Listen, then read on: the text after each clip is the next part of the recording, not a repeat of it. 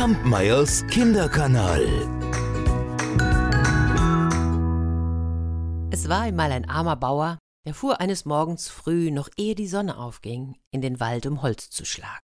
Da traf er unter einer Eiche ein steinaltes Mütterchen. Das stand vor einem großen eisernen Kasten und sprach zum Bauern Du kannst mich erlösen und dich glücklich machen. Dieser eiserne Kasten ist bis oben hin mit harten Talern gefüllt. Nimm ihn mit nach Hause, aber sage keinem Menschen ein Sterbenswörtchen davon, es wäre dein Unglück. Oh, der Bauer, der freute sich, und das alte Mütterchen, das war sogar noch so nett und half mit anzufassen, damit er die Kiste auf seinen Wagen heben konnte. Er bedankte sich und fuhr wieder nach Hause. Frau, rief er, als der Wagen vor der Türe hielt, ich soll's zwar niemandem sagen, aber du, du bist doch meine geliebte Frau, für dich gilt das Versprechen nicht. Oh, sagte die Bäuerin neugierig, was ist denn passiert? Ich bin verschwiegen wie ein Grab. Ach, sagte da der Bauer, ich habe unter einer Eiche einen großen Kasten voll Geld gefunden. Nun hat unsere Not ein Ende, aber pscht, halte deinen Mund. Und jetzt, jetzt geh und kauf uns etwas Gutes zu essen. Sie hoben daraufhin den Kasten vom Wagen und trugen ihn in den Keller. Da nahm die Bäuerin einen Taler daraus, kaufte Fleisch und briet am Herd, dass es eine Freude war. Och, das duftete, und von diesem Duft angelockt kam die Nachbarin. Guten Tag, Nachbarin, mm, das riecht aber herrlich. Was hast du denn in der Pfanne? Ach, sagte sie, ein Stück Fleisch. Weißt du, ich darf's ja eigentlich gar nicht sagen, ja, aber du bist ja verschwiegen, von daher mein Mann hat im Walde, als er Holz hauen war, eine große Kiste voller Geld gefunden. Och, das ist ja schön, antwortete die Nachbarin. Da bist du bei mir aber genau an der richtigen Stelle. Ich sag's niemandem. Und dann lief sie wieder nach Hause zurück. Kurz darauf kam ihre Schwägerin, die Frau ihres Bruders. Und es dauerte nicht lange da, da rief die Nachbarin, Schwägerin, weißt du schon, was geschehen ist? Ach, aber pst, du musst den Mund halten. Als ob ich ein Plappermaul wäre, sagte die Schwägerin. Gut, das weiß ich ja, darum sag ich's dir. Weißt du, der kleine Bauer, der, der Mann von der Nachbarin hier nebenan, der hat im Wald unter einer Eiche eine große Kiste mit Geld gefunden. Och, gibt's doch nicht, sagte die Schwägerin, ich verrat's niemandem. Und als sie nach Hause ging, da hielt sie auch zunächst den Mund.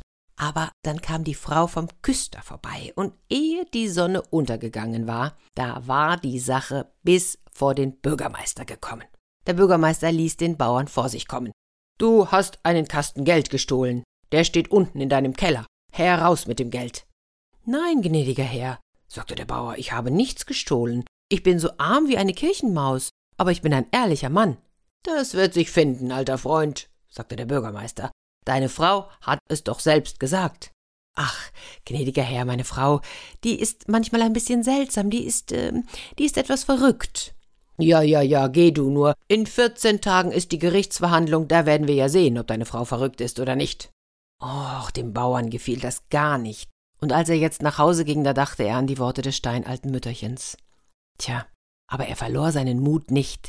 Und als er zu Hause ankam, da nahm er aus der Kiste eine gute Handvoll Taler heraus, dann spannte er die Kutsche an, stieg auf den Wagen und fuhr in die Stadt.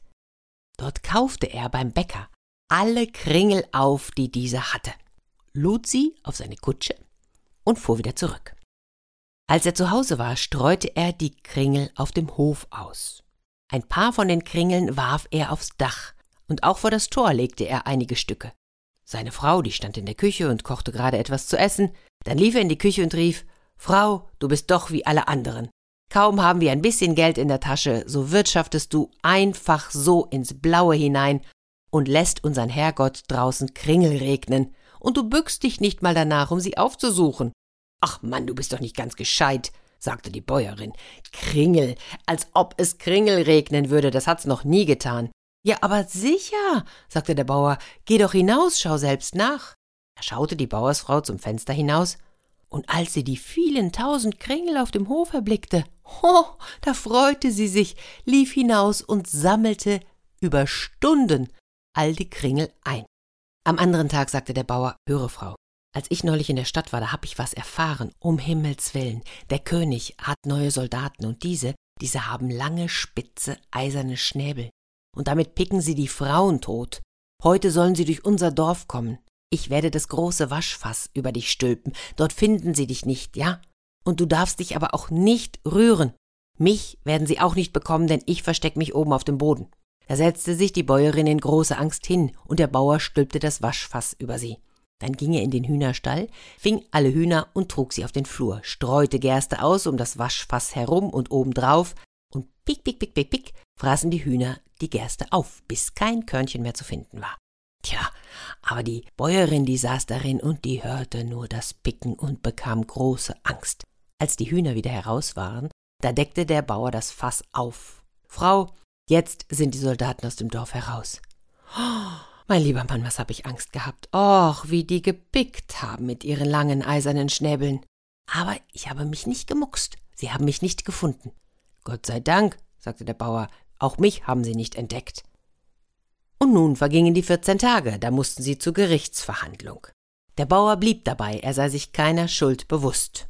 Als der Bürgermeister die Frau fragte, da schwor sie hoch und heilig, es sei nur die Nachbarin gewesen, der sie's erzählt habe. Glaub doch meiner Frau und kein Wort, rief der Bauer.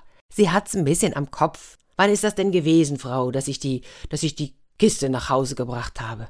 Ach, erinner dich doch, Mann, sagte die Bäuerin, das war doch der Tag, bevor unser Herrgott Kringel regnen ließ.